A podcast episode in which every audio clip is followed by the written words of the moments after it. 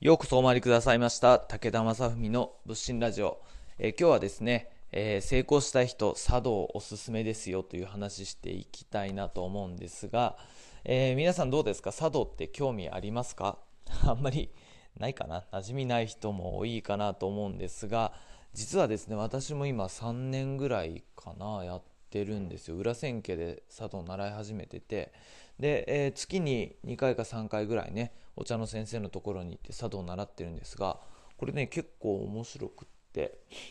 まあ今面白いんだけどね最初はね嫌だったんですよ実は。あのー、先生がねお坊さんは是非茶道した方がいいって言って勧めてくれてたんだけどあんまり僕も興味なかったからやりたくないなと思ってたんだけどこれやり始めると楽しくってですね、えー、その奥深さであったりとか、えー、素敵な文化がいっぱいあるのでああこれはやってよかったなと最近思ってるんですね。で、えー、まあ私はまあ僧侶としてこういう日本文化たしなむっていうのはすごくいいなと思ってるんですがこれねやっぱりね日本人の人はねやるべきだなって最近つくづく思ってるんですね。でというのも茶道って皆さんどんなイメージですか？なんとなく女性がですね、えー、ちょっと一昔前は花嫁修行に茶道をしてたみたいなイメージあるかもしれないんですけどそれって実はね結構最近の話みたいです。昭和入ってからの話みたいですね。で、えー、それ以前、えー、もう江戸ぐらいになると茶道っていうのは武士のたしなみだったわけですよね。で戦国時代なんかもそうです、え織田信長なんかはえ、茶道。まあ彼が本当茶道の文化をね一気に広めたっていうとこもあるかもしれない。政治的に使ってたっていうとこもあってそんな話を聞くとですねこれ結構茶道っていうのはいろんなねビジネスやりたい人であったりとかこうバリバリやりたい人にとってもちょっと勉強しとくべきことなのかなって思ってます。で、えー、ここでね何やってるかっていうのは結構参考になるなと思ってて、えー、まあ、まずはですねえー、千利休という方がいらっしゃいますね。あの聞いたことあると思うんですが、えー、茶道のもう本当始めた方ですよね。で千利休さんはですね、わびさびといって、まあ、おもてなしの心をどう、えー、今いる空間であったりとか、え目の前の人に提供できるか、言葉遣いであったり動きであったりそれを全てをねこうまとめていかれた方で、えー、あらゆる茶道のね大元になっている方でございますでこの方はまあこの方ですごいんですが、まあ、そこからですよ織田信長とか豊臣秀吉とかね、え茶道結構してたんですけどじゃあどうやってたかっていうとあのー、茶道具ですよね。茶道具って実はものすごく質素なんですよ。竹削ってできたとかなんかあの器にしてもまあちっちゃいですよね。あの泥焼いて器になったとか。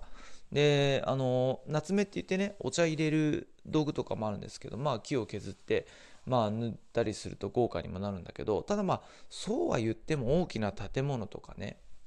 まあ鎧とか剣とかとはやっぱ違うじゃないですか。だけどねここに価値を見出したわけですよ。でこの茶道具っていうものに価値を見出してでそれにものすごいあの付加価値をつけていったんですよね、えー、戦ですごく手柄を挙げた人にこの茶道具をプレゼントするっていう風になるともともとは茶杓なんかほんと竹ですよ竹。だけど誰それが作った茶杓を織田信長が、えー、このねご褒美と褒美としてあの渡したということになるとその茶杓がものすごく価値になってくるわけですよ。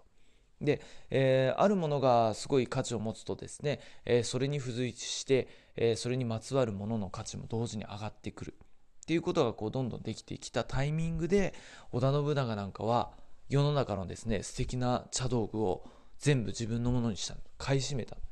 えー、自分のところに集めたでそうなると今度その価値が自分でコントロールできるようになっちゃうわけですよね。より希少価値が高まる。自分しか持ってないっていうふうになると希少価値が高まるんだよね。でそうなると、えー、自分の大事な人とか一緒に仕事がしたい人にそれをあげるとすごく喜ばれるっていうことがねあったみたいです。で、えー、まあ、それがねだんだんとこう江戸時代にこうなるにつれて、えー、まあ、文化としてね広まってきたわけですが、まあ、大事な話をする時にはお茶を飲みながらこう狭いね4畳半の部屋で、え限られた人数で話をすると。でそこにはみんな剣を持って入らずに刀を持って入らずに、えそこで話をしていくっていうことがなされてたわけです。これどう思いますか？結構ねなんか勉強になると思いません？私たちもねなんか誰かと信頼関係築いたりとか一緒にしたい仕事したいなと思った時にはまずやっぱりおもてなしの心っていうのが大事なんですよね、えー、目の前の人にですね、えー、貴重な時間をこうもらって一期一会ってお茶の言葉ですからね、えー、一生のうちに1回だと思えということでお茶に会えということをこう千利休さんおっしゃったんです。目の前の人にもですね、え一緒に一度しか会えないと思ってお茶を出しでそこで話をすること見せるものっていうのも、えいかにですね、えその一つ一つの言葉一つ一つの物事っていうのを貴重なものに、え見えるかっていうのは実は演出できちゃうわけですよね。えそのお茶室という狭い空間で、えー、たとえきらびやかなものじゃなかったとしてもそこまでのストーリーであったりとか、えー、そこまでの持っていき方でこれだけの力をね、えー、持つことができるわけです。で、えー、まあ、私がね住んでいる島根県はですね松松屋藩というところあって松平不昧公という方がいらっしゃってですね、えー、とても政治的にも敏腕な方であってでそこであの得たねお金であったり財力っていうのをお茶道具にバンバン使っていかれたんですよね。でそれでさらに藩が発展してっていう歴史があるので島根っていうのは実はね結構お茶とはあの切っても切り離せないとても大事な地域ではあるんですよね。でまあじゃあこれをね、まあ僕もお寺でまあどう使うかとかっていうまでは全然まだ見えてないぐらいのね、まあ3年ぐらいでお茶なんかペーペーですからね 先は長いですよ。で、ただね、こういう日本文化のいいところっていうものをこう学びながらですね、えー、なんかこうちょっとしたものの持ち方とか、えー、お茶の飲み方とかっていうのをこう洗練させていくっていうのに、今ちょっと僕は面白みを感じててですね。で、まあお寺にお参りした人にお茶を出してあげるとかね、えー、誰かと会った時にね、こうお茶の話ができるとかね、えー、そういうの慣れたらいいなと、こうなんとなく思いながらね、今お稽古しているとこでございます。